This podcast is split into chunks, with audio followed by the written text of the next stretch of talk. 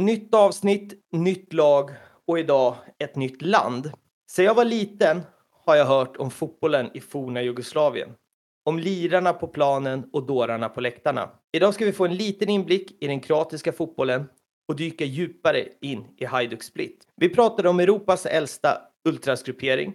Vi pratar om det eviga derbyt och mycket, mycket mer. Dagens gäst har blivit kallad obskyr twittrare, gossip och han har även blivit kallad fotbollsinfluencer. Han är hatad i Kalmar och älskad av resterande fotbollssverige. Välkommen till Äkta Fans Podcast, Josip Ladan.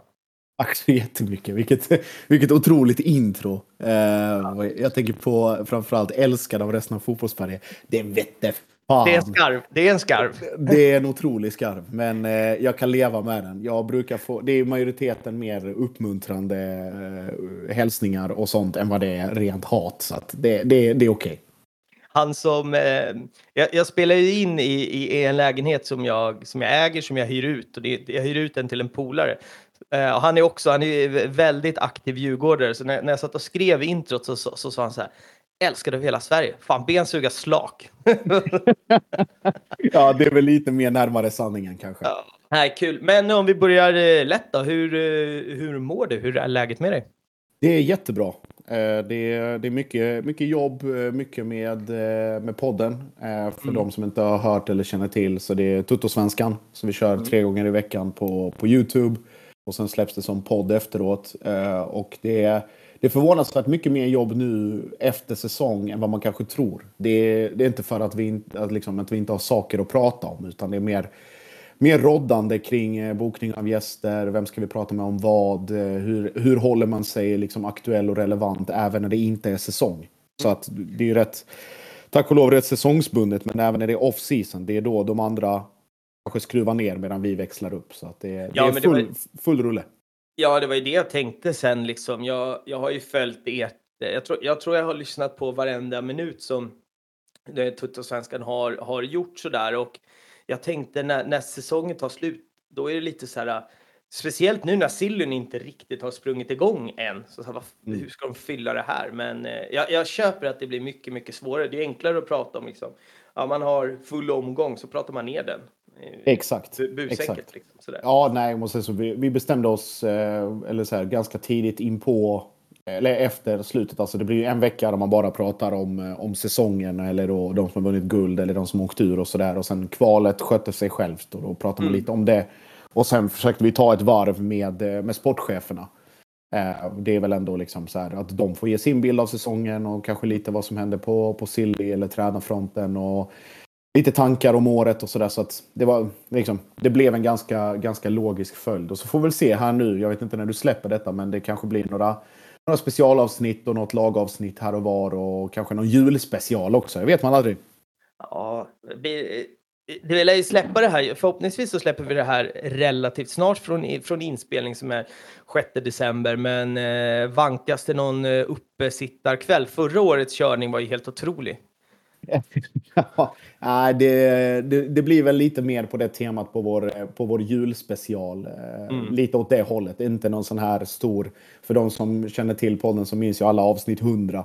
Och det är fullständiga kaos som, som rådde där och då. Men eh, nej, vi börjar, närma oss, eh, vi börjar närma oss 300. Jag tror nästa avsnitt är 300 nu på fredag. Så att, mm. vi, men vi har inget, ingenting planerat så, utan vi, vi sparar väl det fram till kanske 400 eller 500. Då blir det, då blir det kalas. Ja, det köper jag. Du, vi, vi kan faktiskt börja i den änden. Uh, och, och, vi ska ta lite sån här uh, om Youtube. För att första gången jag såg dig på Youtube var inte i, i Tuttosvenskan. När jag såg dig dyka upp i Tuttosvenskan, då var jag så här, den här snubben har jag sett förut någonstans. Och sen tänkte jag efter och sen landade det att det var i Destination Europa. Förträffligt bra eh, Youtube-serie som eh, kärdes för, vad kan det ha varit, fem år sedan? Ja, något sånt va? Ja. ja. Um, jag, jag, vet inte, var det liksom första gången som, som du syntes offentligt? Det är liksom det första minnet jag har av dig. Är det så? Ja, eller? jo det kan, alltså det kan det vara. Eh, jag har, jobbat, jag har tidigare jobbat som, som sportjournalist, eh, både i, i Malmö, i Göteborg och de eh, sista åren i Stockholm. Mm. Men det, där fördrev man en ganska, ganska anonym eller relativt lokal tillvaro. Att man var mm. liksom, när jag jobbade i Malmö då var man ju på i princip varje Malmö-träning och någon enstaka HIF-träning och, och sådär. Eh, och liksom rörde sig i de kretsarna. Och sen så mm. var det väl samma lite i Göteborg och sen när man kom till Stockholm då var det ju Riks. Då fick man göra allt från, från skidskytte och, och hästhoppning till eh, allsvensk bevakning till lite allt möjligt. Och sen är det väl från, liksom, från från det som man började göra eh, övergångar och sillegrejer och, och den typen av, av eh, rapportering. Så att det är väl, mm. det är väl främst då, så kombination med Twitter. Men det, det, skulle jag väl säga är då första gången som, som man dyker upp i något sånt sammanhang. Det, det tror jag. Mm. Jag, jag tänker att eh, på Instagram och Twitter så tänker jag att jag ska lägga upp eh, länkar för så att ni kan titta på det. Jag, jag, ska också säga så här att när jag har liksom gjort lite research här så har jag kollat om den. Jag har, eh, jag tror att det var en Copa 90 som också hade gjort eh, något klipp om det eviga derbyt och lite sånt där. Så att, eh, fantastiskt bra, bra serie som, som håller än idag så här eh, med några år på, på nacken. Men vi kommer komma in på jättemycket mer av det här senare under avsnittet. Men mm. eh, jag, jag vill ställa en väldigt enkel fråga. Vad, vad är ditt första minne av fotboll? Oj. Eh, mitt första riktigt stora minne av fotboll, alltså som är liksom som att jag blundar och, och kan återuppleva det igen, är väl egentligen Hajduk Split Roma. Eh, I Split 2003 tror jag det är. Eh, det är en första match. Ja, det kan man säga. Och det var, det var spontant faktiskt. Jag var, vi var på, på semester i mm. Kroatien som man brukade vara när jag var barn. Så att man åkte liksom dagen efter sommarlovet och så kom man tillbaka en vecka innan skolan. Eh, eh, eller skolavslutningen och så kom man tillbaka innan, innan skolan började. Så det var mycket somrar hos släkt och, och vänner i, i mm. Kroatien och sådär. Eh, och det var spontant för att liksom, matchen var vad den var. Hajduk hade spelat veckan innan i, i Rom förlorat med 1-0. Uh, och det var väl, jag vet inte om det var många som trodde på det, men det var, det var en annan typ av fotboll, en annan typ av liv då. Mm. Uh, och uh, vi, farsan lyckas fixa, fixa biljetter. Han vill ju egentligen inte ta med mig in på, på norra. bland mitt i den här smeten liksom. och, men det är det vi får, vi lyckas få tag i det på någon vänster. Och sen så kör vi till Split och det är en bit ifrån där vi är.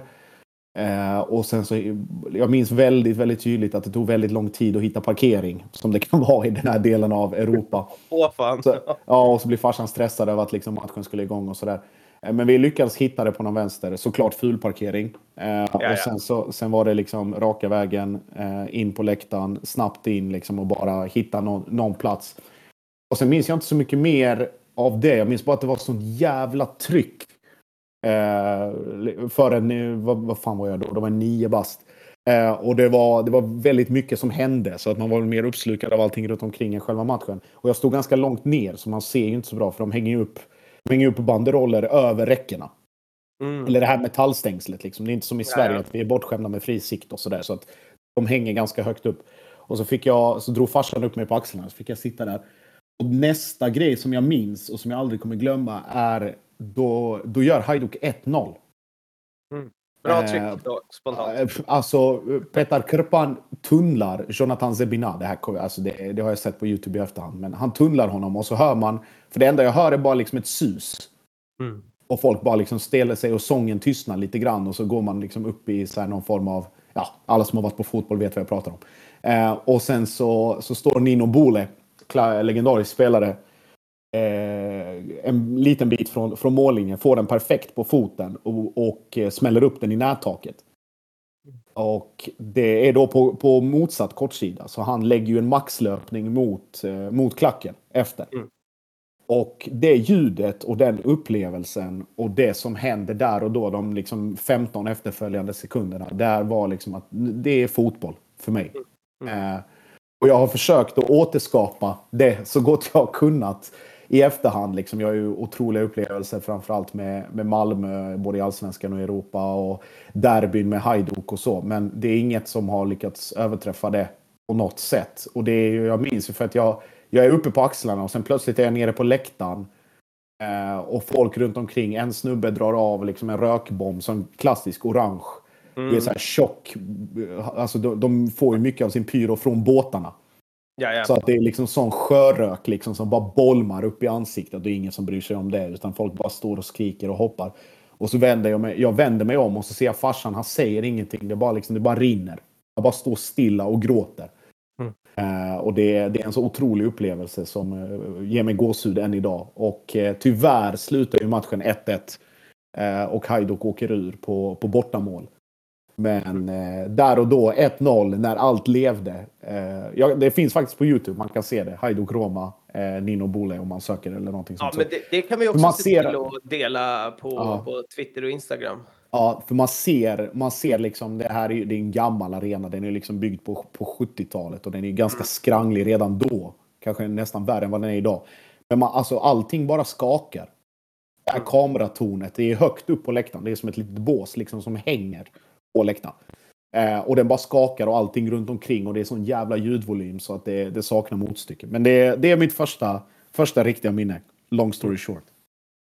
Eh, jag, jag, jag, jag, brukar ställa som andra fråga liksom, vad, vad är första minnet av supporterkultur? Men eh, det, det, svaret blir ganska enkelt och det, det band du ju in här. Alltså, mm. Kände du där och då, eh, om, om man ska ta tillbaka, vad, vad var det som var det liksom supporterkulturen som, som fångade dig? Eller var det att vara på fotboll eller var det att, eh, ja, men att göra det tillsammans med farsan i det här fallet? Eller liksom, vad var det som... För, för någonting fastnade ju så att säga. Ja, ja. Alltså för mig var det ju... Det var väl framförallt läktarna. Mm. Alltså, det är så mycket intryck för en, för en nioåring som liksom fram till det hade gått på...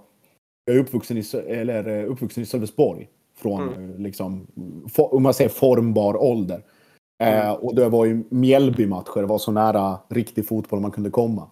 Mm. Och det var ju fortfarande på den tiden liksom gamla läkt, äh, träläktare och man kunde springa under och härja runt. Och då var ju inte fotbollen så jävla rolig. Man tittade väl kanske två minuter och sen så gjorde man någonting annat, sprang runt med sina kompisar och härjade eller vad man nu än gjorde. Man gick dit för att få en läsk och popcorn typ? Ja, typ så. Eh, mm. Hur man nu kunde, kunde lösa det på Strandvallen på den tiden. Men det var ju, liksom, det var ju så. Men det var just att det här var ju någonting helt annat. Det här var ju människor liksom som, som levde för och genom sin klubb och att de brydde sig såklart också om fotbollen och det var ju det centrala. Men det var ju allting annat. Det var ju pyro, det var ju sång, det var trummor, det var Alltså läktaren som, som fenomen var ju något helt, helt overkligt. Och mm. det var väl där och då man bara, okej, okay, fotboll, fotboll finns hemma. Fotboll finns här och den finns på alla ställen på hela jorden. Men det här är någonting som, som, är, som är väldigt, väldigt speciellt. Och det är väl egentligen där, från den åldern och några år efter, som man fattar att den läktarkultur vi har i Sverige håller så otroligt hög nivå i jämförelse med våra grannländer till exempel. Eller så, så att vi är väl så vi är väl mer sydeuropeiska på det sättet att vi går väldigt, väldigt många. och Vi är väldigt engagerade.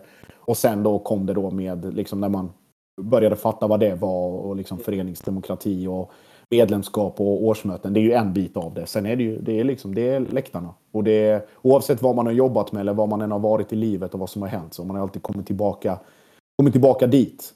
Så mm. det har ju en väldigt, väldigt stor och central eh, roll i, en, i ens liv.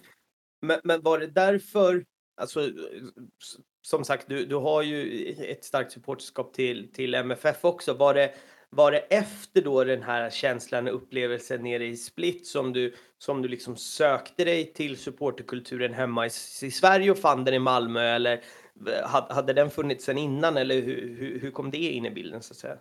Men det var väl lite det. Alltså som sagt, man är nio bast. Man får ju knappt gå på toaletten utan att kolla med morsan mm. först. Liksom. Mm. Så att man, mm. det, var, det fanns ju inte så mycket till val. Men så fort man, eh, man kunde åka och, och ville och fick. Alltså man åkte ju, i början var det ju med någon här kompis farsa man åkte eller mm. liksom, det fanns alltid ett, ett sammanhang och då var ibland var man med någon kompis farsa var man i eller med någon kompis var man i Malmö och sen var man i Helsingborg och kanske åkte till Strandvallen. Så att det fanns inget så på, alltså i den åldern, man kan inte göra nej, så mycket, nej. det är skola så. Men så fort man, man hade någon form av frihet eller kunde göra lite grejer, då var ju, det var, fanns ju inget annat snack än att, att det var MFF. Mm. Eh, och då var det ju liksom, det var väl 2008, 2009 i samband med byggandet av nya, nya stadion och liksom eh, gamla stadion när man var där och alla de där grejerna. Så det flöt ju på. Det blev naturligt. För att mm. många, många kompisar som man åkte med i början, de tyckte det var lika kul att åka till Malmö och hänga där en dag som det var att kolla MFF eller vad det nu var. Och sen så ja.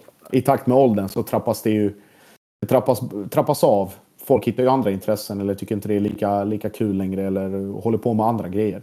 Men till slut så när man var, det var väl något år alltså sist, kanske sista året på gymnasiet eller lite innan.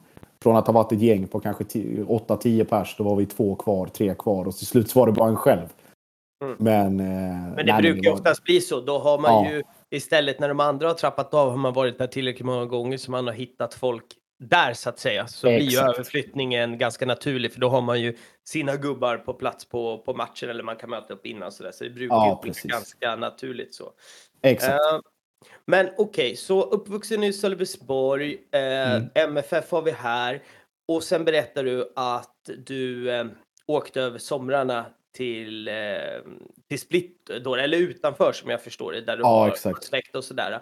Och eh, om man tänker så här, jag tänker att jag vill prata lite om liksom staden eh, Split så. Och, och om, man, om man tänker det finns bara ett lag, inte sant? Det, är liksom, det finns ingen lokal konkurrens i Split. Visst är det så? Det stämmer. Alltså Hajduk är ju inte bara, inte bara Splits lag utan det är hela regionens och på många sätt också hela landets. Eh, alltså Hajduk har ju så stort, stort följe eh, från, alltså det, det, går ju från tiden från, från forna Jugoslavien också. Mm. Det har alltid varit en av de stora fyra, om man ska använda det uttrycket. Det har alltid varit Hajduk, det har varit Dinamo, det har varit Röda Stjärnan och det har varit Partizan. Mm. Så det var alltid de som, som var liksom, de hade det största följet, de eh, största läktarna, eh, mest folk och, och, och, var mest framgångsrika också. Sen fanns det väl några, något eller några år när någon kunde sticka upp om det var Željezničar från Sarajevo eller FK Sarajevo till exempel. Alltså, mm. Det fanns ju alltid, alltid så. Men eh, Hajduk var, alltså det finns, alltså, de har ju till och med en organisation som funkar på det sättet. Alltså, de har ju någonting som heter DPH på kroatiska. Okay. Så det är någon, någon form av ska säga, lokalföreningar för Hajduk-supportrar både i Kroatien men också i utlandet, alltså diasporan. Man ska, man ska komma ihåg också att det är kriget och, och det som följde med det gjorde ju så att väldigt många människor spreds ut överallt. Mm. Eh, och då var det ju, då är det liksom det har ju funnits, det finns ju allt från Los Angeles och, och, New York till Sydney till Jönköping och Stockholm i Sverige och ja, allt möjligt. Mm, mm. Så att det, det, är så otroligt spritt. Så att det, det här stora följet och, och, engagemanget, det går ju, vi brukar skämta, det går på export. Mm. Äh, ja, så... men det, det, har varit min bild. Vi, vi, vi, kommer dit sen lite senare för att jag, jag har en, en liten, alltså, ska jag säga, en tes eller vad, vad jag tror. Mm. vi, vi, vi, kommer landa där eh, sen. Men mm. jag tänker också så här, alltså för mig som är jag har alltid bott i, i Stockholm om jag pratar fotbollen för mig. Jag har mitt AIK och visst, man kan AIK-fiera Solna.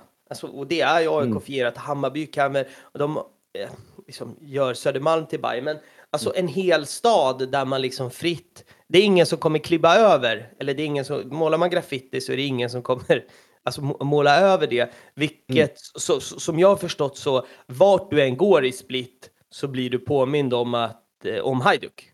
Alltså så det är, är det. Varenda så café har en matchtröja känns det som. Ja, varenda. Alltså, det finns ingen tom yta som inte har någon, liksom, någon Hajduk-relaterad graffa på sig. Och det är inte bara Split, det är hela regionen Dalmatien om du tänker dig från, mm. från Zadar och, och neråt och hela vägen till Dubrovnik. Och sen så har du ju en bit in i, i Bosnien också. Alltså i gränsområdena där uppe från, om du tänker från Split och, och norrut, rakt upp över bergen. Mm. Så börjar ju liksom Hajduk-loggorna och, och grafforna eller om det är Ultras eller det spelar inte så stor roll. Det är liksom allt är Hajduk. Mm. Eh, så att det är ju, det har aldrig varit någon, eller så här, det, det, är en lyx i att det är så också. Men det, det kommer ju också med en så jävla stor Eh, mängd engagemang och, och, intresse och folk som, som lever och, och, dör för klubben. Så att det är ju det, det, betyder, alltså Hajduk är inte bara en fotbollsklubb, det är en symbol för allting som, som Dalmatien och, och Split är. Det vill säga allt som inte är från Zagreb. Mm. Alltså den här klassiska liksom söder mot norr eller eh, vad heter det, fattiga kusinen i söder mot eh, lyx, eh, lyxgubbarna uppe i norr i huvudstaden och, och allt går, sånt där. Det, går det att jämföra med, alltså någorlunda, finns det några liksom, paralleller att dra mellan Malmö och Stockholm om vi tar det till Sverige? Ja, alltså i viss mån. Alltså geografiskt ja, absolut. Och det är det här liksom eh, en stad, en, eh, en förening och, och hela den grejen. Absolut. Eh, jag skulle kanske dra den, den parallellen ligger väl närmare snarare liksom Marseille, eh, Napoli, eh, Hajduk. Alltså den typen av rivalitet ja. i så ja. fall. Än, än vad det är så. Men Malmö-Stockholm, absolut, det finns, ju, det finns ju beröringspunkter. Men det är kanske ännu mer tydligt. Alltså så här, I en sydeuropeisk kontext så är det väl mer liksom Marseille PSG eller eh, Napoli Juventus eller vad man nu vill, vill kalla det. Liksom. Mm, mm. Mm. Men, men, om man tar, det, det, var lite som jag nämnde i, i, i introt där, alltså om man pratar, om, om man börjar så här, eh, om man tar forna Jugoslavien då. Mm. Så, alltså, många pratar ju om, när, när, när man så här slentrianmässigt ska säga fotboll är religion så pratar man oftast om ja, men Italien i, i en europeisk kontext. Så. Mm. Um, och om vi tar det till eh, forna Jugoslavien, om vi börjar så brett, så är mm. det väl typ samma sak. Ja. Alltså, man, man, alltså, det är religion. Alla har ett lag, alla bryr sig mer eller mindre. Men du kan fråga, Absolut. min bild är att du kan fråga vem som helst som är från forna Jugoslavien och de har ett lag som de, som de håller på. Liksom. Ja, du, nej men du, du är helt rätt på det. Alltså det, det är verkligen så. Och det, det spelar inte så stor roll eh, i vilken del eh, av det man befinner sig. Alltså du kan ju fråga någon i, i Makedonien och den har en favoritlag i, det kan vara antingen ett lokalt eller om det är någon från Serbien eller från Kroatien eller whatever. Det, det spelar inte så stor roll utan alla har någon form av koppling till fotboll eller någon relation till, till ett fotbollslag som sträcker sig liksom generationer tillbaka.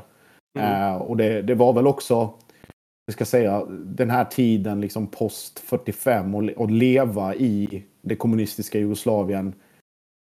Alltså så här, många har väl kanske en lite glorifierad bild av det. Att det är liksom så här, aha, men det var på rätt sida östblocket. Att det var liksom inte, det var inte Baltikum eller Polen eller Bulgarien eller liksom mm. att det var, du ska säga ett u-land på det sättet. Alltså Jugoslavien var ju relativt med östmått mätt ett ganska öppet land. Men det var fortfarande liksom stora skillnader i, i samhället i övrigt. Alltså så här, partilojalitet kunde belönas till exempel. Eller om du, hade, om du var någon liksom lokal direktör på något företag och var kompis med rätt folk så, så kunde det också premieras på det sättet. Så att fotbollen var väl, hur ska jag säga, det är egentligen det enda som gemene man hade och där, inte bryd, när man inte brydde sig så mycket om vad man jobbade med eller vad man gjorde utöver det. Mm. Eh, och det, det, lever väl kvar lite grann, även om det är liksom demokratiserat och, och Balkan är något helt annat nu än vad det var, eh, eller före detta Jugoslavien framförallt, vad det, vad det, nu än vad det var liksom innan, innan eh, 91 så är det fortfarande att det är, en, det är en stor central punkt i många människors liv. Det behöver inte vara att du är på plats varje match eller att du åker, åker på bortamatcher eller bara går i Europa. Utan du kollar, du följer, du har någon relation till det. Liksom, du bryr dig. Helt mm. enkelt. Det, det, fin, det, det är större... Alltså det, det, är en lika naturlig del för dig som att gå till jobbet eller att käka. Eller, alltså så. Man, ja, ja. man bryr sig. Men min tes som jag, som jag nämnde lite är att så här, här får du verkligen rätta mig om, om jag har fel, men den här uh, romantiserade bilden av och kanske det du upplevde det här massiva jävla trycket som var när du var på din första match. Mm. Är alltså min tes landar lite i att är inte läktarna kanske idag lite på dekis kontra med hur det var då? Eller är det alltså eh, eh, eh, svårt att hitta formuleringen på frågan. Förstår du vad jag menar? Jag fattar äh, precis. Jag fattar äh, precis. Och, för att, ja, fortsätt. Äh, nej, men är jag, är jag rätt på det då? Ja, halvt. Alltså, det, det är ju... om man ska säga det, alltså om man ska ta det kronologiskt. Mm. Eh, om vi bara tar det från ett Hajduk-perspektiv.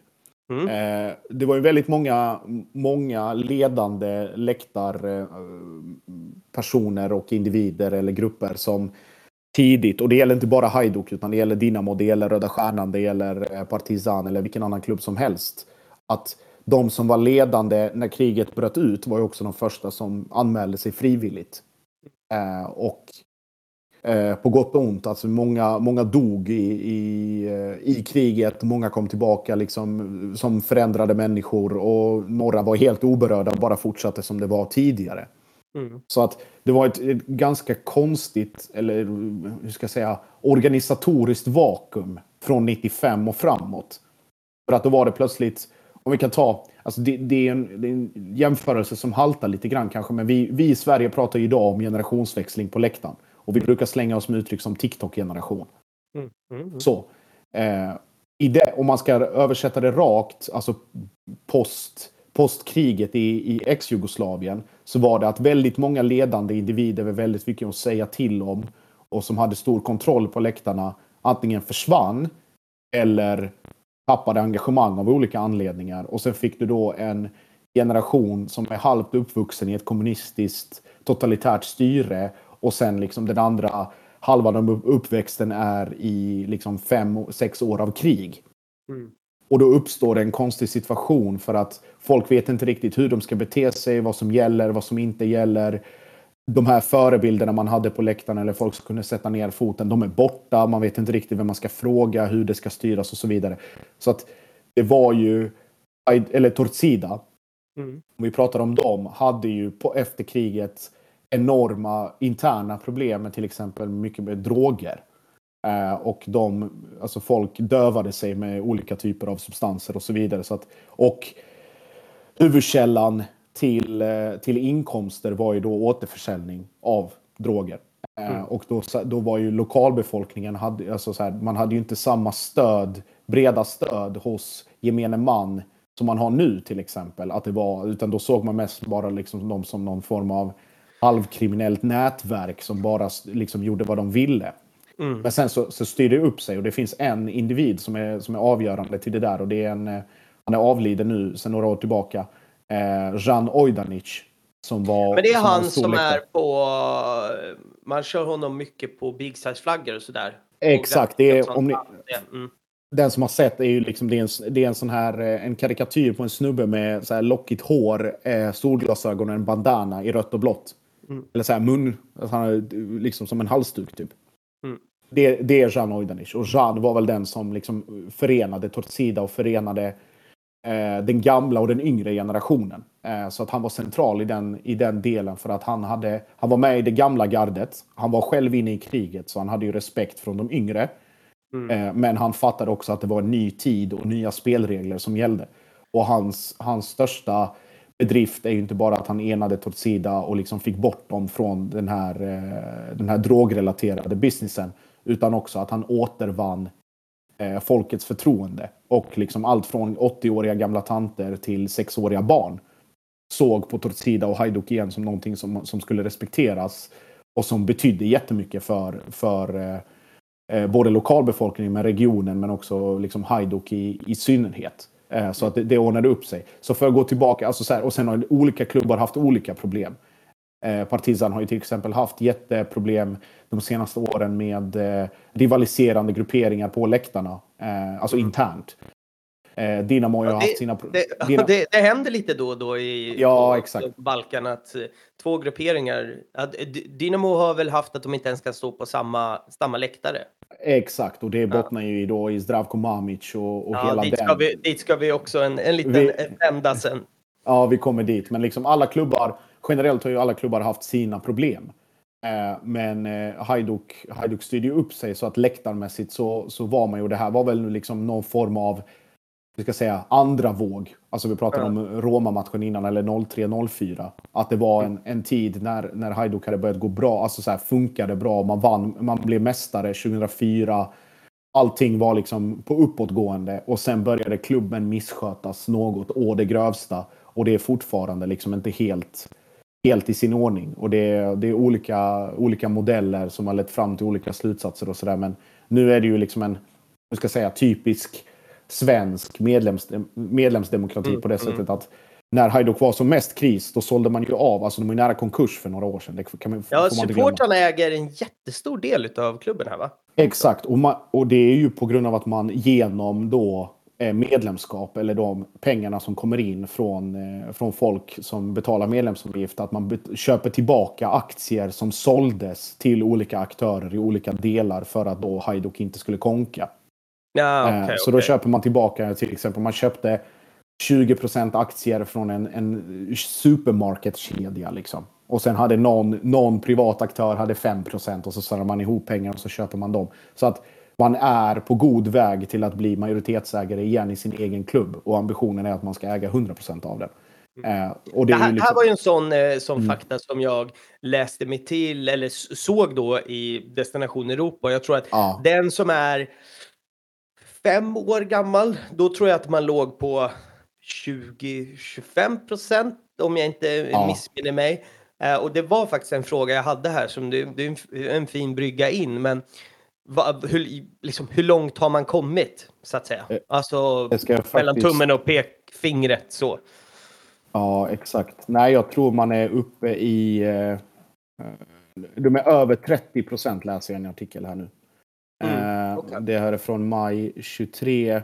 Jag tror man är över Ja, exakt. 30,6 procent.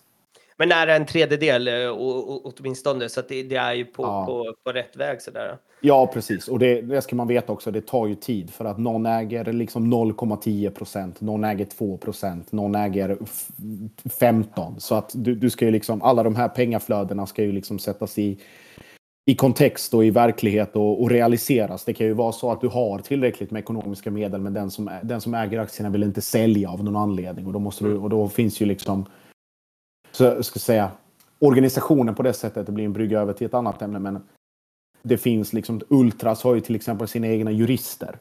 Eh, mm. Vad heter det? Det finns, det finns folk högt upp i samhället som har Hajduk som, som stora intresse i livet. Och det, det, är lite liksom det här vi kom tillbaka till. Ja, att här, all, ja. Alla här är ju, alltså det, det är inte vadå 15 till 30-åriga män som är liksom tok Hajduk utan det är alla. Gemene alla. tant liksom du ser på gatan i, i, i stenhård support. Det är det som är det balla tycker jag med, eh, med Balkan. Så. Men jag vill bara sticka in en fråga mm. innan vi ska liksom eh, gå vidare lite från, eh, från eh, eh, Balkanbollen och gå in lite på, på kroatisk fotboll. Hur blev det här? För att, nu får du rätta mig om jag är i en tankevurpa, men när hela Jugoslavien är, alltså när, när det är en nation så att säga, mm. eh, så, så, finns det de här stora fyra lagen som jag tänker mig att oavsett lite vart du bor i Jugoslavien så har du ett av de här fyra, more or less, mm. så att säga. Ja. Och sen när Jugoslavien då blir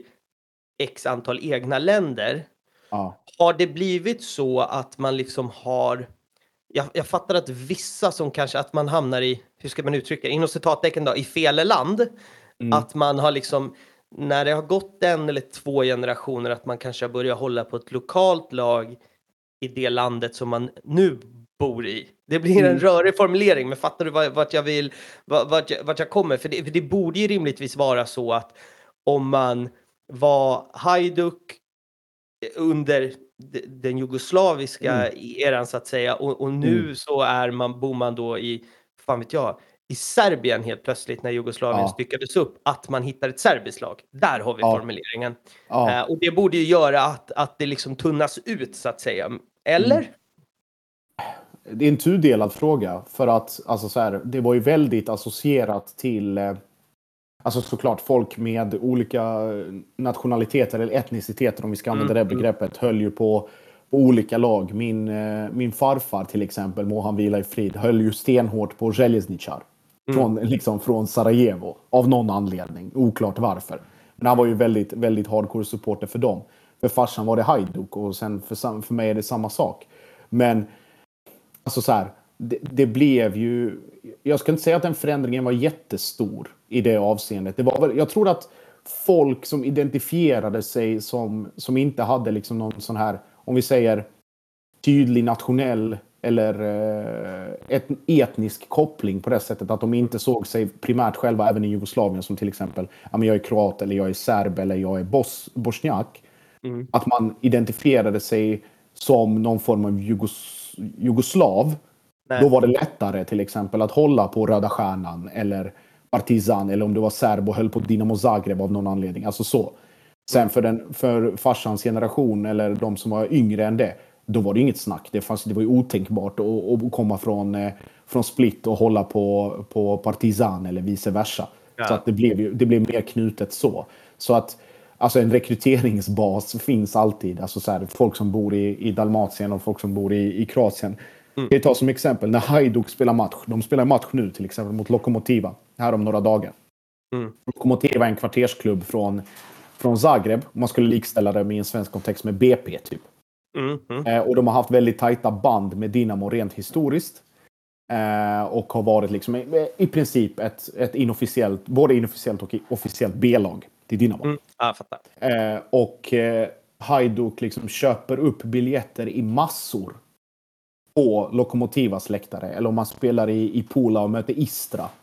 Eller om man spelar i, mot Slaven Belupo i Koprivnica som är en stad i, i nordöstra Kroatien som ligger på gränsen till Ungern. Det är alltid, alltid, alltid fler Hajduk-supportrar än vad det är hemmasupportrar. Alltid. Och det är alltså med, med några få undantag. Reka är ju vad det är för att det är liksom också liksom en rivaliserande hamnstad och, och sådär. Och det finns väl någon form av liksom modern rivalitet med dem. Sen har du ju Osijek som är en stad i östra Kroatien som också har sin fanbase och, och den biten. Men de är lokalpatriotiska. Men att det finns, det finns ju delar. Det finns ju en spelare i Hajduk till exempel idag som, som är född och uppvuxen i Osijek som gick igenom hela deras akademi, som var till och med lagkapten där. Men som, som alltid, liksom, och nu när han kom till Hajduk, han var detta har alltid varit mitt lag. Och även om han är liksom 6-7 timmar bort med bil så är det liksom att Hajduk är Hajduk, det är något annat. I Kroatien då att det är regionalt så är stödet också väldigt stort. Alltså även om det är andra delar av landet så är det Hajduk som är folkets lag på något sätt. Mm. Mm. Eh, och det finns ju små, alltså så här, det gäller ju för Dinamo också. Det finns ju små fraktioner av, av Dinamo eh, supportrar eller fanbases runt om i, i, i resten av landet också. Men det som Hajduk gör nu i Kroatien, som har gjort de tre, fyra, fem senaste åren, saknar ju motstycke på något sätt. Alltså det, det är alltid fullt. Säg att ligan, jag såg för något år sedan, ligasnittet i Kroatien är väl typ 7-8 tusen. Eh, och då svarar Hajduk för 85 procent av publiktillströmningen själv. Oavsett ja. var man spelar. Ja, det är faktiskt helt, helt sjuka så, siffror. ja, vad var det medlemstalet? Jag var ju på, på derby nu i, i eh, på tidig höst. Eh, och då gjorde man, eh, gjorde man en stor koreografi både på, på matchen med ark och sen så körde man kvällen innan en stor bränning för då 100 000 medlemmar. Så att det här engagemanget och intresset, det är, liksom, det, det, det är svårt att beskriva för den som inte har, har upplevt eller kan kan förstå vad det är man pratar om själv. lite grann. 100 000 medlemmar, det, det, det är en siffra. Det, det är en siffra. det är en siffra du. Mm, det kan man säga. Uh, ja, uh, ja, ja, fan, jag blev imponerande. Det är väl så man ska säga. Aha, lite uh, men om man ska säga så här, vi har varit inne och nuddat lite på det, men om, om man ska beskriva supporterkulturen, jag vet inte om man jag vet inte om man kan säga i, i, i Kroatien brett, för jag gissar på mm. att det finns extrema toppar och det finns extrema dalar här. Mm. Eh, men, men, om vi nu pratar om liksom höjden, är det... Eh, ja, men, eh, beskriv det. När det, liksom, det finns en del i mig som tänker att det är eh, liksom arga rökande gubbar.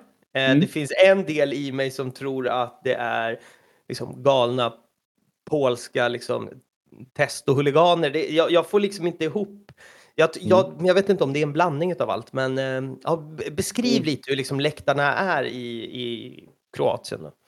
Ja, det, det är ju väldigt, alltså som sagt, Hajduk är utgångspunkten och där är det ju väldigt, väldigt blandat. Alltså mm. om vi säger så här, norra, norra läktaren, eller då där Torcida står, är ju mm. också mm. de senaste åren också börjat bli uppblandat. Annars var det ju liksom mycket killar mellan 15 och, och 30 och sen så hade du en klick på, på gubbar mellan 35 och 50. Och det är konstant flaggor, det är pyro, det är, liksom, det är en sån full show som man, eh, som man kan föreställa sig. Mm. Eh, men det, det är också en sån, det är dels en generationsgrej där också, men även att det har liksom folk. Det kommer alltid, det finns alltid en återväxt så att den läktaren är ganska intakt. Det är väl kanske lite fler tjejer i den miljön idag än vad det var tidigare. Mm. Eh, men eh, i övrigt är det ju liksom så här läktarna. Du kan sitta bredvid, bredvid som du säger en rökande farbror på ena sidan och sen någon, en nunna som har kommit direkt från gudstjänst på andra sidan. Och alla är där och alla kittar sig i hajduk-grejer och halsdukar och, och kör. Och när det är derby till exempel, om man möter, möter Dinamo. Det är mm. inte en människa som sitter ner. Det, det, spelar ingen roll var du är på arenan. Det är, som vi kallar det i Sverige, ståplats hela vägen. Mm. Det är liksom, det är, alla står, alla skriker, alla lever sig in i det. Det är inte en käft som sitter och tittar i sina, sina telefoner eller eh, någonting sånt. Man, tar lite, man kanske tar en liten ciggpaus i halvtid och pratar med den som sitter bredvid. Då kan man kolla luren. Men när det är match, då är det bara det som gäller. Och då mm. kan du påverka linjemannen så gör du det. Kan du påverka avbytarna? Ja. Kan du påverka bollkallarna så att de kastar långsammare om Hajduk leder? Då gör man det också. Mm. Och det spelar ingen roll vem det är eller hur det är, utan alla bara, alla bara kör. Ja, men det, det är ju verkligen min, min eh, bild och det är kul att du bekräftar den. Att, mm. ja, och så går, går man till en, en, svensk kontext så har du ju en, en kortsida som verkligen lever rövare, men mm. det finns ju också det här liksom lugna sittplats. Man, man är där, man dricker en kaffe och en massarino och kikar. Det känns som att mm. det det finns inte överhuvudtaget. Alltså antingen så är du på matchen och då jävlar är det match. Ja. Eller, eller så är du inte där, så att säga. Men alla Precis. lever sig in på, på ett annat sätt som... Eh, och, och det var väl lite det som var, var nästa steg. Så här, vad, vad är skillnaden mellan Sverige och, eh, och, och men, Hajduk här, eller mm. Kroatien generellt? Och det är väl en av dem att alla verkligen lever sig in på ett annat sätt. Ja, ja. Det, det, det, ska man också ha med sig. Alltså det som jag sa innan, att alla lever in sig, det är ju framförallt i, i stormatcherna. Sen är ju mm, publiksnittet, ja, ja. Alltså så här, även om publiksnittet är, är lägre, eh, eller säg att det är Hajduk möter, ja, fan vet jag, Istra hemma. Mm. Då är det kanske liksom 8-10 000 på en arena som tar 35, så det ser ganska ödsligt ut. Mm. Men det är fortfarande de som är där, de kör. Mm. Eh, och sen när det är stormatcher och framförallt om du tänker att det är helt bizarr stämning på ett derby och det bara gasas och skriks när Hajduk spelar mot Dinamo. Ja. Då är det där uppskruvat gånger fem när det är Europamatcher. Ja, det är så alltså? Alltså det, det är som att det går en, en liksom, du drar en strömbrytare i huvudet på folk innan de går in. Och det är bara liksom, det är bara skriks och vrålas och gapas och det, du, du kommer hem och det tjuter i öronen. Och då har det ändå varit liksom övre långsida. Men äh, äh, varför? Är min spontana fråga. Alltså jag det... tänker att äh, ett derby är ju det som, alltså för mig, ja. det är klart det är kul när AIK spelar i Europa, men ja. alltså det går inte att jämföra med min känsla när vi möter Djurgården till exempel. Men varför? Nej, nej. Alltså... nej men det är för att det är ju självbilden det är ju Hajduk ska vara i Europa. Hajduk har spelat mm. i Champions League och, och liksom varit på de stora scenerna och presterat och satt skräck i vilken motståndare som helst och slagit liksom mycket namnstarkare lag redan liksom under 70-80-talet.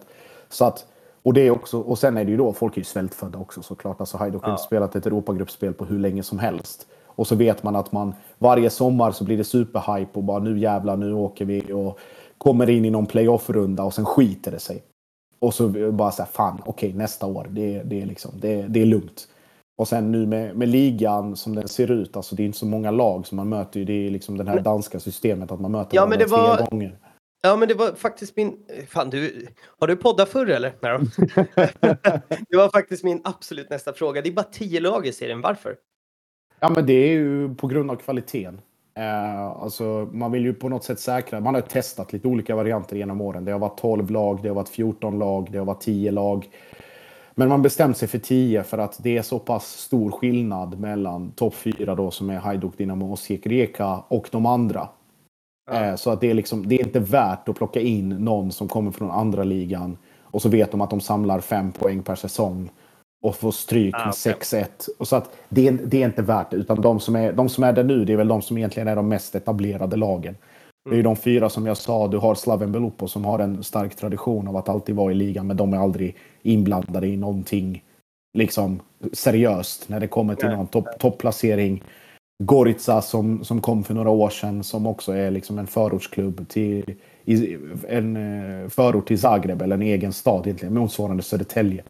Ja. Eh, och de är också uppe eh, har jobbat långsiktigt och, och, är med där kring femte sjätte platsen. Istra som är vad det är.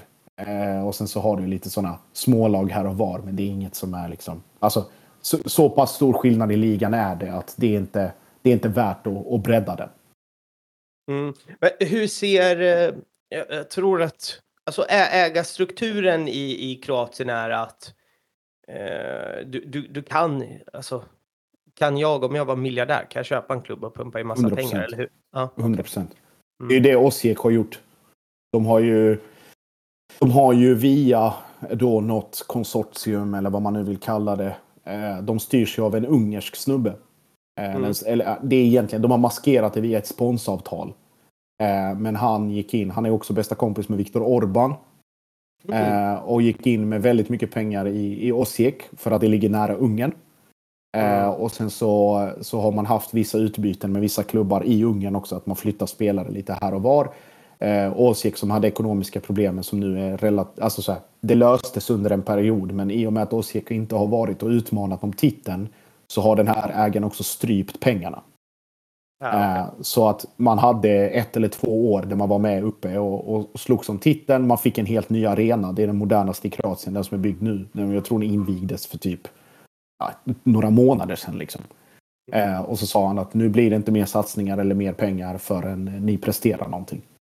Eh, så att det är väl det är ju baksidan med det såklart. Men, och det är, det är ju allt det är ju allt det motsatta som, som Hajduk står för. Alltså Hajduk vill ju vara en medlemsägd klubb och, och göra rätt för sig precis som man gjorde fel en gång i tiden och köpa tillbaka alla de här grejerna. Dynamo är ju avskyvärda på så många sätt för att de inte bara har kopplingar till, till fotbollen utan till politiken, till att det är alltid liksom domarorganisationerna, till allting sånt där. Och sen Rijeka som är liksom bara en, en fjärde klubb någonstans i periferin som också får lite pengar här och var men som går och, går och har oheliga allianser med Dinamo bakom ryggen på vissa supportrar medan de utåt sett säger att vi är ensamma mot alla. Mm. Uh, och så vidare. Så att det är ja, typiskt, typiskt Balkan i det avseendet. Att det, det, det, är stökigt. Det var det jag tänkte också när vi skulle sitta med det här. Så att ibland så kommer det bli Alltså för, för de som lyssnar som är van med liksom den svenska modellen så ibland så kommer nog många som lyssnar känna så här. Fan vad rörigt det verkar där borta. Eh, det, det, kan man säga. eh, men jag tänker att eh, jag vill gå in och prata lite om Europas äldsta, jag vet inte om jag ska säga supportergruppering eller ultrasgruppering. Jag tror att ultrasgruppering är rätta termen. Mm. Ultras, ja. Precis. Ult ultrasgruppering, yes. Ja. Och då är det så här nämligen. Det finns två olika teser här och jag ska berätta båda för dig så ska du få berätta vilken som är rätt. Ja, uh, 1950 så var det VM i Brasilien. Uh, och här går egentligen teserna isär. Några säger att det var sjömän från Kroatien som åkte dit, kollade på, på fotbollen, såg hur de här eh, brasilianerna körde på läktaren, åkte båt hem och kom hem och förklarade att nu, det här måste vi också eh, göra. Den mm. andra tesen är att det är eh, spelarna själva som mm. åkte över, som sen kom tillbaka och förklarade för dem som stod på läktarna att det här hände i Brasilien. Kan vi göra något av det här? Där är mm. de två olika teserna jag har läst mig till. Jag vet inte vilken som stämmer. Jag tror båda stämmer på något sätt. Jag tror att det både var, alltså varför det fick så stort fäste var ju för att det var många som hade sett det här själva.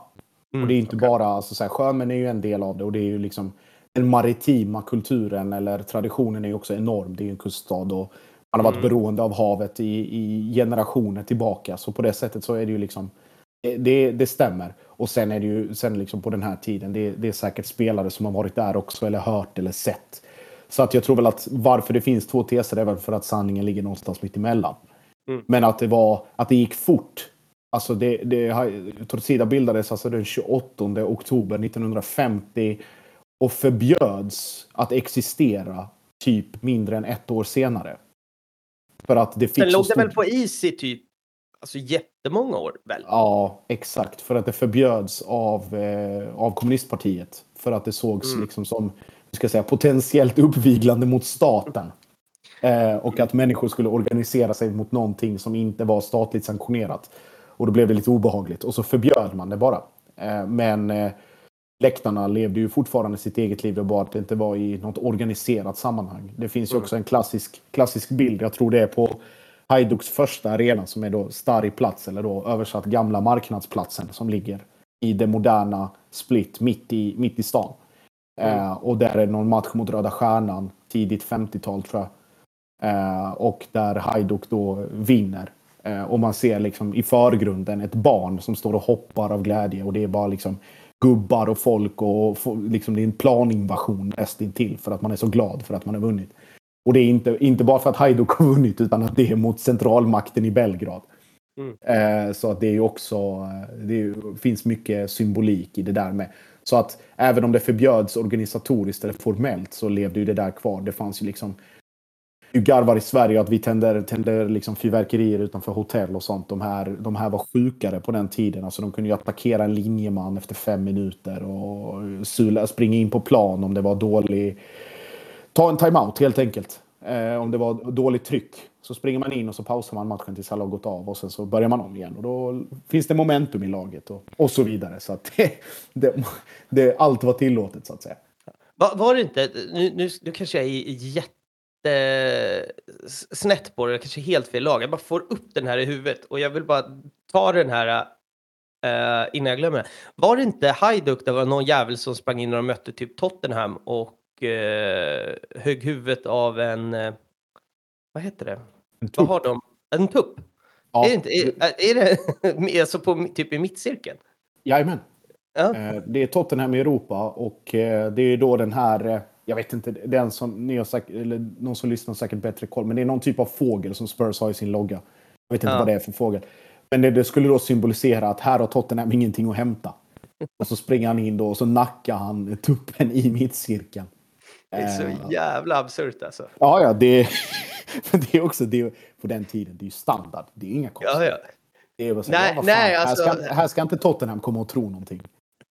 Ja, det, det, jag såg den, jag har den bilden för Han håller liksom, han kommer springande med den där fågeln så håller han den liksom i halsen den där jäveln och en machete ja. typ i andra handen. Otroligt. Jajamän. Också Jajamän. på uh, Instagram och uh, Twitter vänligt så. Men ja. uh, sidospår, tillbaka till Torcida. Vad, uh, för mig när jag läser och liksom det, det jag tar till mig av Torcida är att när vi tänker ultrasgruppering i svensk kontext så tänker vi en ganska tajt gruppering som, som eh, liksom gör mycket för klubben men som, som syns och hörs på läktaren.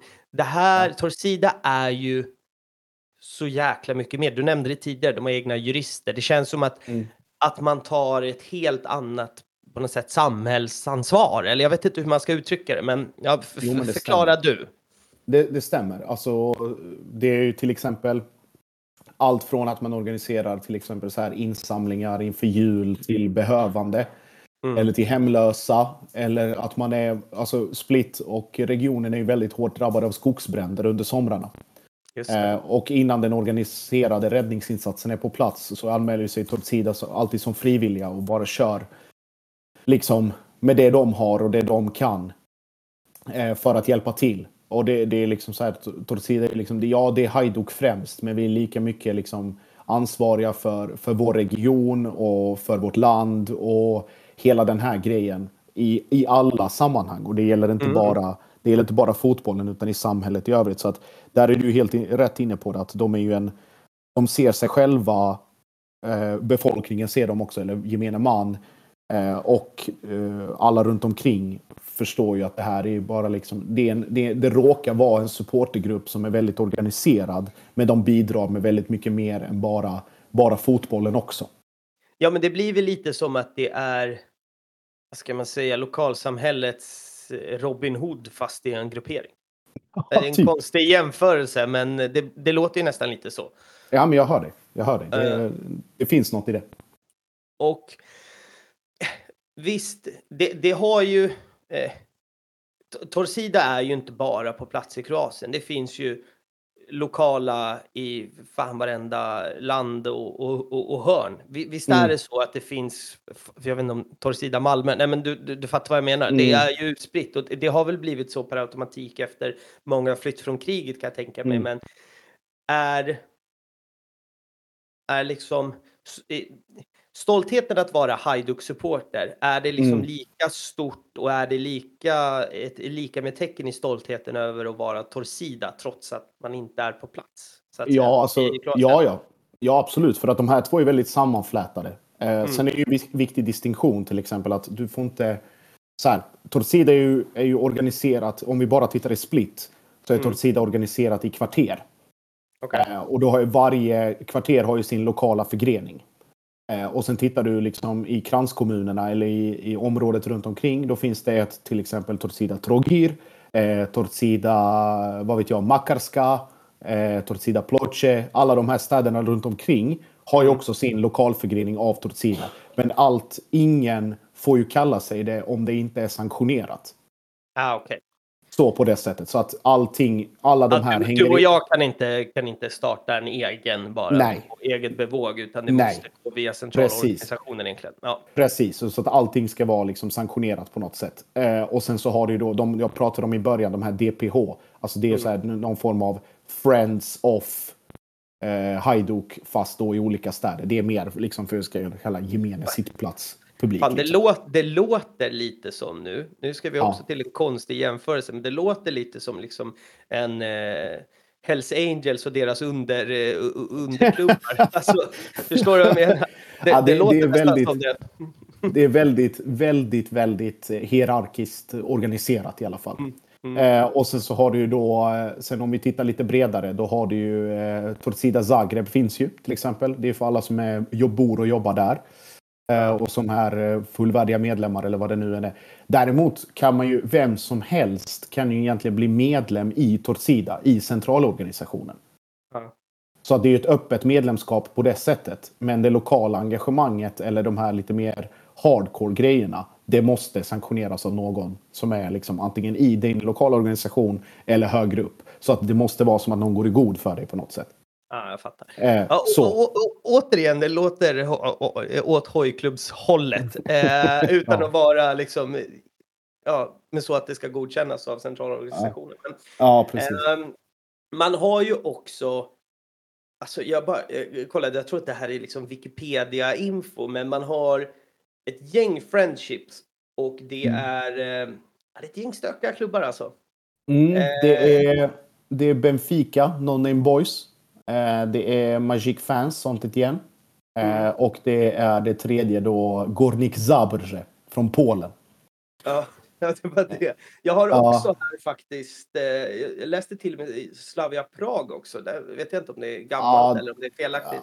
Ja, det, jag ska inte säga felaktigt, men det är inget etablerat friendship på det sättet. Det är ju för att Slavia Prag var Hajduks liksom första riktiga motståndare eh, när, efter att klubben hade bildats.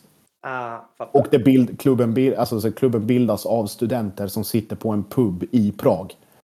Eh, mm. Och sen den puben har ju fortfarande en minnesplakett. Liksom. Här bildades Hajduk Split eh, 1911. Eh, och då var det ju mot Slavia då för att man skulle vara någon form av, liksom, det skulle vara någon vänskapsgest. Så att det, jag vet inte, det, det har väl varit några jubileumsmatcher här och var, men det är inget, det är inget läktar-friendship eh, eh, liksom på det sättet som det är med de andra. Eh, no Name Boys och Benfica handlar egentligen om att Benfica mötte Hajduk i en träningsmatch under kriget. Eh, och eh, tre av Benfica-supporterna varav då eh, klackledaren, mm. eller då huvudkapon och hans flickvän och en tredje person omkommer på vägen hem till Portugal. Eh, och eh, då skickar då eh, Torcida och Hajduk då kondolenser officiellt. Eh, skickar även representanter till, eh, till eh, begravningen i Portugal och sen därefter så har det här bara blivit liksom en super, super tight vänskapsrelation mellan, mellan de, de här grupperingarna då. Mm, mm. Så att det lever och frodas. Eh, sånt igen är en, en lite modernare grej. Eh, och sen Gornik Zabrze och Polen eh, är kanske den konstigaste men också den roligaste för att de skulle bilda en ultrasgruppering i Gornik då. Och ringde helt enkelt ner till Kroatien och frågade Torcida, är det lugnt om vi också får heta Torcida? Okej. Okay. eh, och så fick de det. Och sen så är det väl liksom, alltså, hur ska jag säga, den, den relationen utifrån mitt perspektiv, eller som jag har sett den liksom i praktiken, är ju att de är nog lite mer glada över den än vad Hajduk är över, eller vad Torcida är över den åt andra hållet. Det är lilla kusinen från landet, lite så? Ja, lite så, lite så. Det är så här, ja, ja, ni kan få hänga med, det blir ball. Och sen så kommer ja. de och gästar och de tycker det är skitfett och, och liksom hela den grejen. Och sen så, ja, ja, men nu, nu är det nu är det de stora killarna som ska vara med. Och då är det ju alltid, det är No Name Boys och Magic som alltid är, alltid är närvarande på, på de stora matcherna och ute i Europa.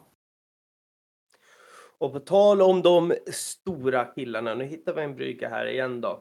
Mm. Mm, I Kroatien så finns det det finns flera lag som, som är välkända för liksom eller ja, du sa det finns fyra klubbar, men det finns två mm. stycken som ja, fan varenda fotbollssupporter känner till.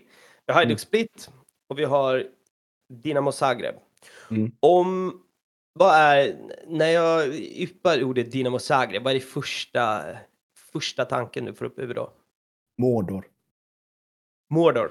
Ja, mm. från Sagan om ringen. Det är som jag brukar skämta och säga att Solna är Mordor och AIK är Sar Sauron. Men eh, nej, men Dinamo är ju, alltså, förutom att vara den naturliga rivalen på det sättet rent historiskt också, så är ju Dinamo framförallt efter kriget och i modern tid det fula ansiktet utåt för, för kroatisk fotboll och det liksom gemene man har som fördomar om det. Att det är, det är korrupt, det är mycket, mycket liksom vänskapskorruption, det är politisk korruption, ekonomisk eh, korruption, eh, eh ska säga juridisk till och med. Eh, mm. och allt bottnar i, då, i, i Zdravko Mamic då.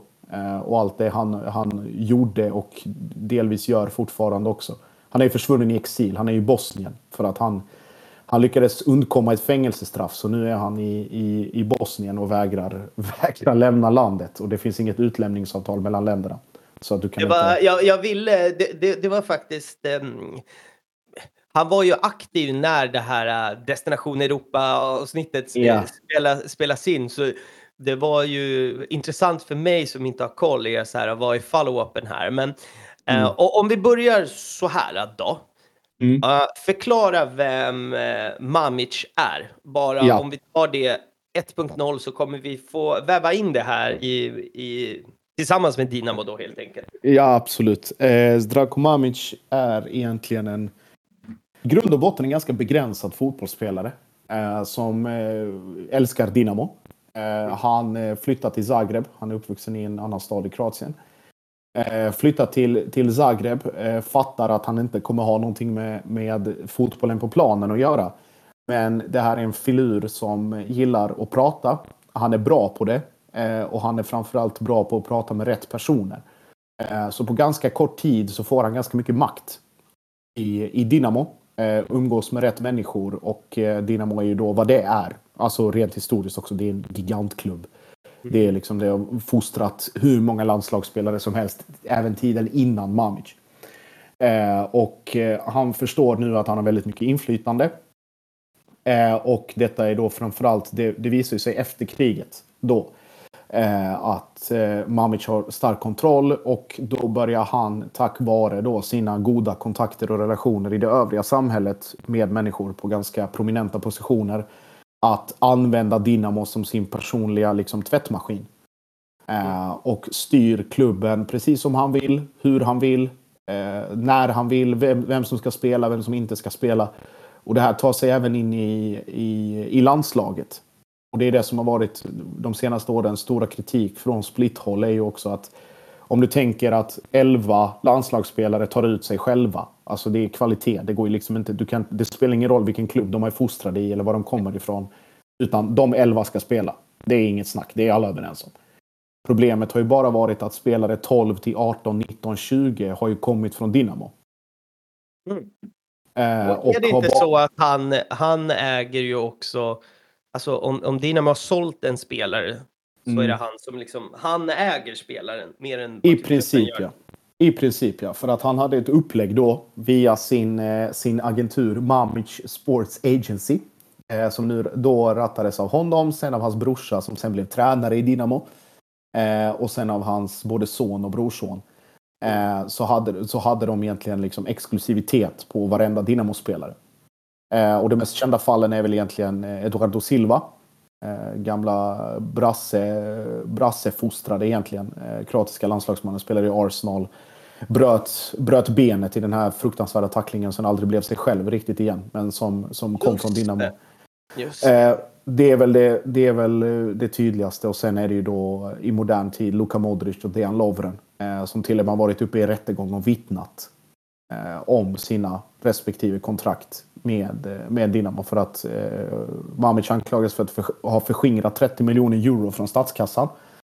Eh, och då, då med till exempel de här ska säga, oskäliga kontrakten. Han skrev ju ett kontrakt med Luka Modric där det stod att han skulle ge honom 50 procent av alla sina tillgångar resten av hans karriär. Eh, och det var det ingen som granskade för att vem ska granska det? Han bestämmer ju. Det är ju, det är ju både, han är ju både agent, klubbchef och typ tränare. Ja, det är... Eh, Eh, det, det känns som en, en Manuel Lindberg-snurra här på steroider. Lite så. Men nej, men, och, det, och det som jag pratade om innan, alltså, hans förgreningar i samhället gjorde ju också att han hade ju kontakter på rätt ställen. Så det var ingen som eftersökte någonting eller ställde några frågor eller ställde honom till rätta eller utredde någonting. Utan det här fick bara fortgå. Uh, och uh, problem då i Split så lyfte man ju den här problematiken och bara så här, hallå vad fan. Eh, Lever inte vi i ett demokratiskt samhälle? Hur kan detta tillåtas fortgå? Medan man då från Dinamo-håll och Mamic lojala framförallt fick bara höra att man var en gnällig sydlänning som borde hålla käften. eh, Och Men, men fick, de, fick de framgång alltså, med honom? För jag tänker att... Ja, ja, gud ja. Ja, ja, Alltså, om du det, tänker- det, det är då... Alltså, ponera återigen, en Ja. dålig haltande jämförelse, men ponera att Manuel Lindberg i AIK sätter sig på alla stolar och AIK vinner SM-guld i två år i rad. Då är det ingen som Mm. ifrågasätter det. Alltså i alla fall Exakt. från, från, från AIKs håll. Resterande Ja, Sverige kan jag undra vad fan, hur är beslutsordningen här egentligen? ja Alltså det är en exakt. jättehaltande jämförelse, jag förstår det, men eh, det var väl det som var det problematiska och Ja. Hajduk som vill vara folkets lag, stå för, du vet att supportrarna ska äga allting. Det måste ju Mm. varit en extrem jävla krock här i värderingar egentligen. Ja, ja. Alltså dels det, men också att det, det skedde inför öppen ridå. Att han liksom inte ens ansträngde sig för att försöka komma med någon undanflykt eller eh, hitta på liksom någon efterhandskonstruktion. Utan han bara säger så här gör jag. Eh, vad ni tycker om det, det skiter jag i faktiskt. Ja. Eh, och då blev det också blev ju också symbolen för allting annat som man själva inte är. Och då blev, växte ju det bara mer och mer och mer och mer. Och det är liksom vad var det? Dinamo vann väl 11 raka titlar. Fostrade spelare som Luka Modric, Dejan Lovren, eh, Mario Mandzukic, Vedran Chorluka. Alltså folk som har liksom haft superkarriärer utomlands. Den absoluta majoriteten. Det är väl egentligen två undantag för vår generation som kan tänka som inte har spelat i... Eh, som inte är Hajduk-fostrade. Eller det är tre. Dario Srna. Eh. Ivan Perisic. Och eh, Alen Boksic. Det är tre man. Mm. Resten har kommit från Dinamo. Ja. Men Det är, ja. finns det ett... Alltså, om, om- vi isolerar det här derbyt, det kallas det eviga derbyt, vilket för Mm. övrigt, det finns sådana här namn ute i Europa som man kallar eh, olika derbyn. Det här är ett jävla fem plus namn ju. Eh, och, men finns det ett, en rivalitet mellan Dinamo och Hajduk pre och efter Mamic? Alltså, Ja, det, ja, ja. a- a- alltid har det funnits en rivalitet och sen kom han in så blev den tio gånger värre. Är det så jag ska tolka det? ja, delvis. Eh, alltså det, rivaliteten, alltså som sagt, man, man, eh, det här fanns ju redan liksom från, från eh, respektive klubbs grundande så har det alltid funnits. Det är de två stora städerna i Kroatien med flest människor och, och flest supportrar och i, i olika kontext eh, så har det ju alltid varit så. Eh, och sen så var det ju framförallt på, på 70-80 70-80-talen när, när Dinamo eh, gick som tåget och var bäst i, i forna, forna Jugoslavien och, och Hajduk liksom slogs med näbbar och klor för att hänga med. Så det har ju alltid, alltid funnits. Det var väl kanske inte så... Det var väl mer geografiskt och etniskt bundet Eh, liksom, men under tryck eh, under Jugoslavien-tiden medan man nu så här, okej, okay, eh, nu efter kriget, vi, vi tillhör alla samma folk och vi kommer från samma land och sådär, men det, det är fortfarande det är djupt och det är ju allt, allt som har hänt med Mamic och, och allt det där har ju bara spett på det ännu mer. Och då just svansföringen från, eh, från Dinamo som klubb men också från enskilda representanter. Att det alltid varit så här att ja men vi gör ingenting fel och det här är tillåtet. Och ja men om det är så farligt som ni säger och det är så förbjudet, varför gör inte rättssystemet någonting? Och du vet, alla de här ja. grejerna. Fan, jag blir typ frustrerad av att bara höra det, för att då, då ska man alltså diskutera med, med Dinamo-supportrar som tycker de är liksom bäst i, i världen. Ja. Och, och de är det på grund av egentligen ren och skär korruption. Alltså så. Och de, ja, de, men, också, de, men också de blundar av... och inte ser felet i, i, ja, ja. i deras framgång. Då måste, ja, alltså, lite... Den frustrationen och försöka ban, alltså banka in det i någons huvud. Jag blir galen bara att tänka på det. Typ. Så. Ja, men det, det, är lite ändamålet helgar medlen. Men det är också som du var inne på innan att de får ju fram duktiga fotbollsspelare. Alltså, det är ingen som ifrågasätter. Alltså, de vinner ju inte ligan på att de bara har riggat domarna. Det gör de ju också. Men det, det, är ju, det är ju liksom, det är, alltså det är kvalitetsspelare. Det är skitduktiga fotbollsspelare som spelar där och det är många som har gjort enorma karriärer och, och kommer göra det fortsättningsvis också. Men om man bara tittar, om vi bara tar den här säsongen som exempel. Dinamo är ju i totalt upplösningstillstånd. Och ändå är mm. man, ändå är man, man har två matcher mindre än, än Hajduk och vinner man så är man i kapp på liksom tre poäng bakom. Mm. Eh, så att det är ju, alltså till och med när de går som sämst och Hajduk bara kör så är de fortfarande så långt före. Det är väl mer bara diskussionen om de här fördelarna under så lång tid som det har pågått. Att de har gett dem det försprånget utöver det sportsliga. Mm. Ja, jag fattar. Mm. Eh, rörig gubbe det här, hörru. Det kan man säga. Eh, mm. eh, men om hur högt skulle du ranka? Du, du har ju du är supporter här i Sverige. Du, mm. du har ögon utöver liksom fotbolls-Europa och sådär. Hur högt sätter du det eviga derbyt på någon slags liksom ranking? Eller du fattar vad, vad jag far efter här. Mm. Hur, hur, menar du, hur, alltså, menar du derbyt... i stor kontext? Menar du i stor kontext eller bara om jag ska jämföra med det jag är van vid här hemma? Nej, eh, jag tänker... Eh, jag tänker nog stor kontext. Alltså, ja. är det ett är det ett av världens eller Europas fem största derbyn. Alltså, åt det hållet.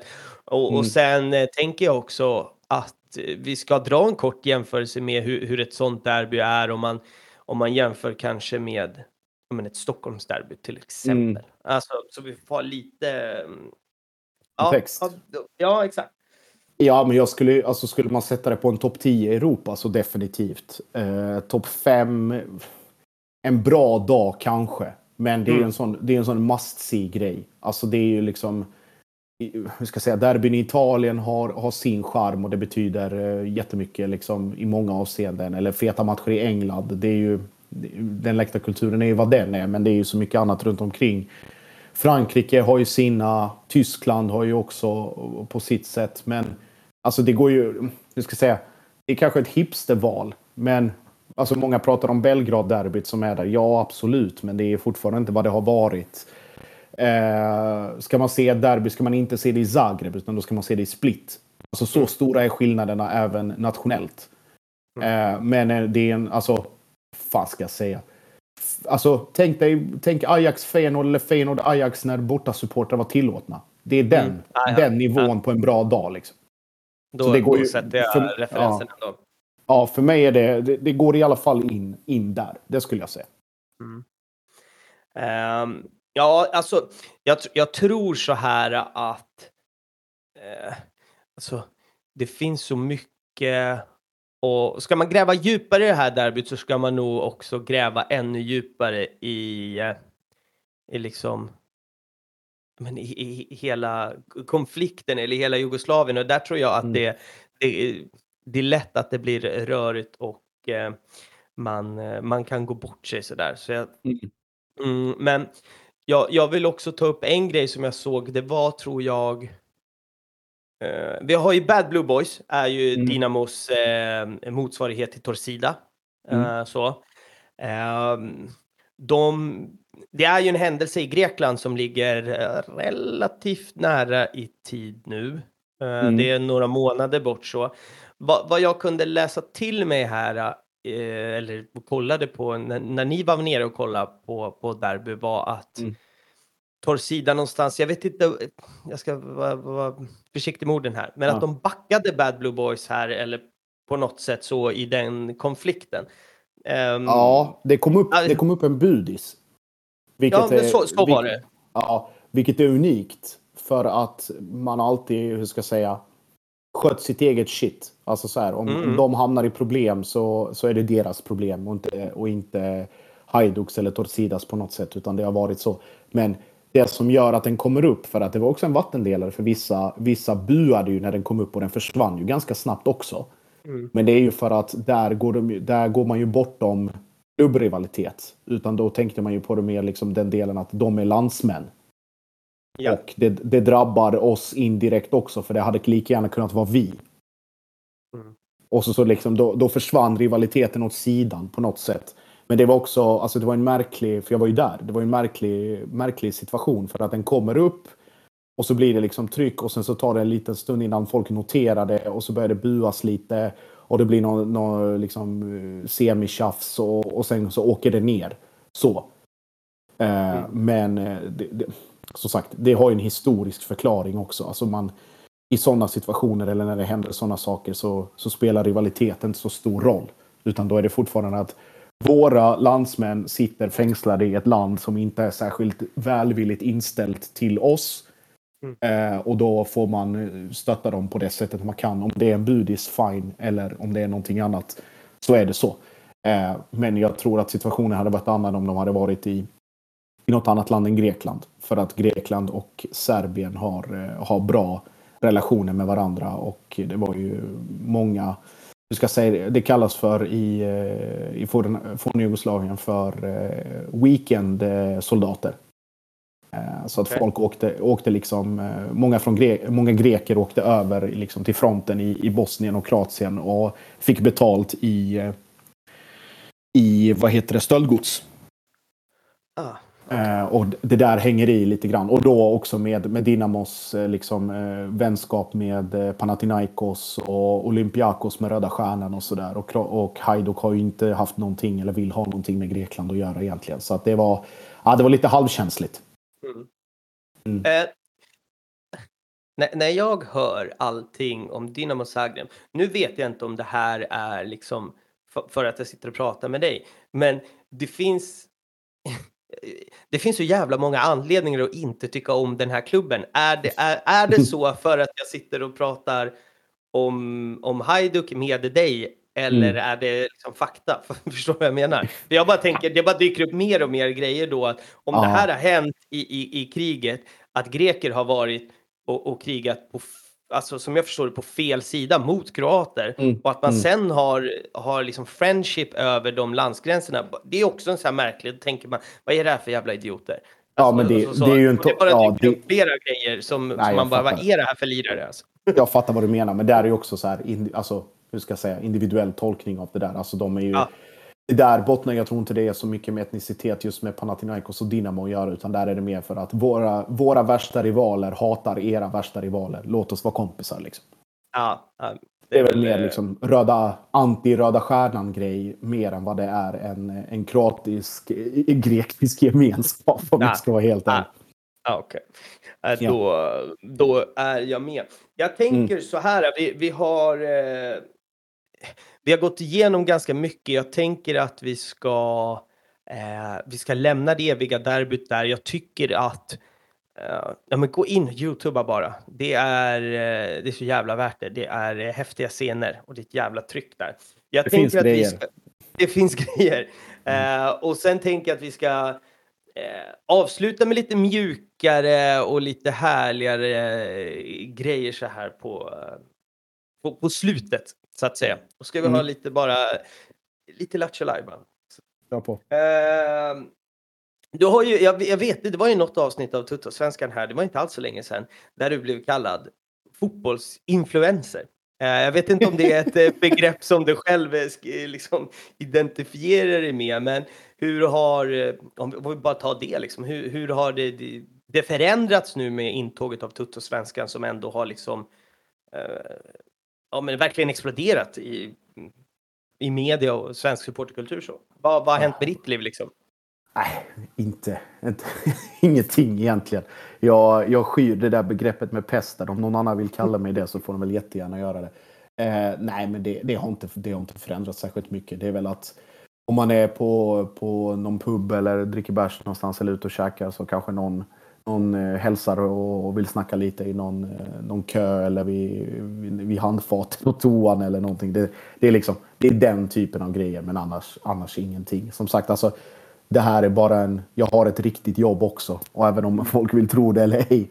Eh, så, så det här är ju liksom inte min heltidsgrej. Det här är bara kul och det är roligt att få, få prata om, eh, om allsvenskan och sina lag utifrån det perspektivet som vi, vi alla i, eh, i svenskan tycker har saknats lite grann när vi har pratat. När folk, folk pratar mycket om allsvenskan men är inte en del av det på det sättet som vi själva är. Det vill säga att vi går på matcher och, och reser och, och härjar runt. Liksom. Det, det är väl det som har, som har saknats lite grann. Så att eh, förändringsmässigt inte, inte jättemycket. Jag ser mig fortfarande själv som, som eh, fotbollssupporter och går på, går på samma plats på, på läktaren som jag alltid har gått och, och gör det fortfarande. Och sen om någon vill, någon vill komma och snacka eller bjuda på en, på en bärs eller bara liksom komma med konstruktiv kritik så får de jättegärna göra det. Det har jag inga, inga problem. Ja. Kul att du säger att det kommer fram folk. Det var exakt så vi träffades ju. Vi var ja, på, Mark, äh, på Tappers standup och jag blev, jag blev mycket fullare än vad planen var. Och sen bara tja, tja läge, ska vara med i podden? Och det, ja. det, det, det funkade ju eh, eh ja, till slut i alla fall. Här sitter vi.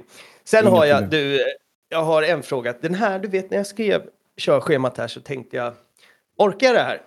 Eh, mm. Vill jag det här? Men eh, fan det är klart du ska få, få berätta det. Mm. Eh, MFF-supporter. Eh, mm. Ni vann ett guld här nyss. Hur, eh, hur, eh, hur var det? Det var såklart som, som ett guld alltid är. Det är fantastiskt och det är med tanke på om vi tittar, ska vi, ska vi sätta tio år tillbaka som någon form av gräns, liksom CL mm. och, och hela den biten, så är ju ett SM-guld fortfarande lika mycket glädje som det är lättnad. För att vi mm. går ju in med en helt annan kravbild och förväntningar på oss själva också än vad vi har kanske varit fallet tidigare. Alltså så här, folk glömmer att mellan 2000, Malmö tog guld 2004 och sen kom nästa sex år senare. Mm. Så att det har ju liksom inte alltid varit den här dansen på rosor som det är nu och det är guld och gröna skogar och massa eller miljoner på, på banken och Sveriges eh, mest eftertraktade tränare och bästa trupp och, och hela den grejen. Så att man njuter ju så länge man kan. Men det är som jag sagt innan i något sammanhang att i det kollektiva medvetandet och framförallt kanske den halva generationen som är äldre än vad jag är. Man vet ju också att de här mörka tiderna aldrig är mer än ett par säsonger bort. Eh, så när man liksom pratar om fjolåret och den här sjunde platsen och man bara liksom så här, utifrån ett eget perspektiv tycker att det är fruktansvärt och skit och hemskt på alla sätt. Och så är det enda man får höra att Åh, men vad fan, Åh, sjunde plats och ni är bortskämda och bla, bla Ja, det är vi väl kanske på något sätt. Mm. Men eh, samtidigt så det är ju inte en alltså så här, storhetstiden. Blåvitt hade ju sin på på 80, 80 och 90-talet. Vi hade på 70-talet när vi bara liksom, när det var straight sweep på den mm. tiden. Men det är ju först liksom från, ja egentligen 12-13 och framåt som vi har blivit det vi hela tiden säger att vi är. Så det revivades väl på något sätt och sen så liksom pratar man om eh, Rosenbergs effekt och vad han har betytt och Christiansen och nu med Pontus Jansson och alla de här grejerna att det är liksom det här ska ju upprätthållas. Det är ju liksom, det är en krånglig och svår väg upp till toppen men du ska ju stanna kvar. Det är ju där det blåser som hårdast. Och alla runt mm. omkring. Det, alla runt omkring vill ju att du ska misslyckas. Det är ju det som jag, en kompis sa i, i den, eh, när vi mötte Elfsborg. Att hela Sverige sitter och hoppas på att Elfsborg ska vinna. Och det är inte bara att man bryr sig om Elfsborg utan det är bara för att det går dåligt för oss. Eh, så mm. på något sätt är det ju liksom. Det är också en, en motivation eller en, eh, en faktor i det som gör att, att det blir lite lättnad också när man vinner guld och bara säger yes, okej. Okay. Minimikravet uppfyllt. Nu går vi Ja, men det, det, var, det var min eh, nästa fråga, hur det har blivit nu med, med de senaste åren. Att, liksom, är det så att man känner Alltså det är klart det blir euforisk glädje, förstå mig rätt, men är det mm. också en del i bakhuvudet som känner lite så här, bra, bock. Alltså, det här, ja. är det, det här är det vi ska göra. Så. Såklart. Med de förutsättningarna Såklart. så, det här är bare minimum. Nu siktar ja. vi mot Europa. Ja, lite så. Lite så blir det. Alltså så här, ett guld är alltid ett guld och det är den här liksom eh, rena ska säga, barnglädjen man känner varje gång mm. man får springa in på planen och sådär. Och folk bara säger ja men vad fan, Åh, ni har vunnit så mycket. Så här, ja, men alltså, så här, är det inte meningen att vinna då? Då kan vi lika gärna hålla på med någonting annat. Kan vi sitta och sy eller virka eller vad fan som helst. För att det är liksom så här, alla vill ju vinna, men det är bara en som kan göra det. Uh, och ingen är gladare än jag om det är vi såklart. Nej. Men att det är fortfarande att säga, ja okej, okay, men nu har, vi, nu har vi gjort det, nu är det Europa som gäller. Och då blir ju det liksom de Europa-grejerna som man minns tillbaka på. Och då blir det ju liksom att vi har tagit oss till CL tre gånger. Vi har gått vidare från Europa League, två gruppspel. Liksom, och mött de riktigt, riktigt stora lagen och, och gjort det bra. Eh, och det är väl, alltså så här, varje gång vi är Champions League för mig är det en bonus. Och så, så här, att det säkrar, säkrar klubbens existens i, i många, många år framöver.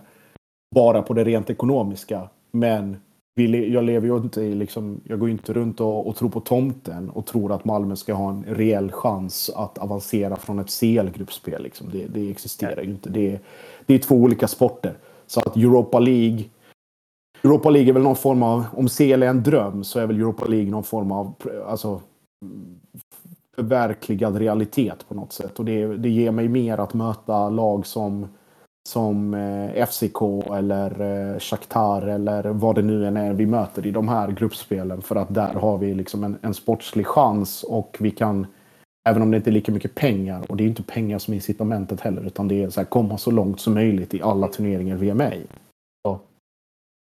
Men det blir väl lite så här att det, det, man egentligen, det är klart att, att ett guld är ett guld, men det, det handlar ju om att man vill se sin älskade klubb nå en topprestation. Ja. Och om jag tar, liksom, om jag pratar AIK så är det att gör vi en topprestation över en säsong så är det kanske ett SM-guld. Det är liksom ja. vårat, jag vet inte hur man ska uttrycka det här utan att det blir sladdrigt, men det kanske är vårat liksom max och våran topprestation. Medan att, att ni Malmö med pengar och förutsättningar och allt det där jada, jada, vinner guld, det kanske egentligen inte är maxprestationer. Det kanske är att vinna grupp i Europa League där, där ni har liksom lagt ribban som eran maxprestation. Det är så mm. som jag tänker att man kanske, man blir, fan ska man, uttrycka, man, man är kanske stoltare över Europaprestationerna än över SM-guldet. För att SM-guldet är, ni, ni har höjt ribban helt enkelt. Ja, delvis. Alltså ett guld är fortfarande ett guld. Och det är vi, jo, vi brukar, eller när vi skryter om att vi har så två stjärnor och liksom kör den här ramsan och man räknar upp SM-guld. Och och hela den biten. Alltså det är ju alltid det, är alltid det primära, för det är ju en förutsättning för att man ska kunna vara med i Europa, i den finaste turneringen. Så att, att det är ett minimikrav, det, det, det ska det ju vara i, i Malmö. Men mm. vi lever också i en fotbollsverklighet där liksom mindre länder och, och, li, sämre rankade ligor som, som vår egen har väldigt svårt att nå sig till de finrummen. Så på något sätt blir det också en större prestation när man väl lyckas. Mm. Men för mig kommer aldrig ett Europagruppspel eller ett avancemang slå känslan och glädjen av att vinna SM-guld. Det är, liksom, det är vardagen. Och det är, det är där vi är 30 omgångar om året. Och allting runt omkring, det är bara, det är bara att hänga med så långt det går. Mm. Ja, nej, eh, intressant. Jag, vi är verkligen på sluttampen här. Jag vill innan vi innan du ska få poddens sista fråga, är det mm. någonting som du känner att liksom så här, har jag missat någonting här eller är, är det någonting som, vi, som du vill tillägga? så?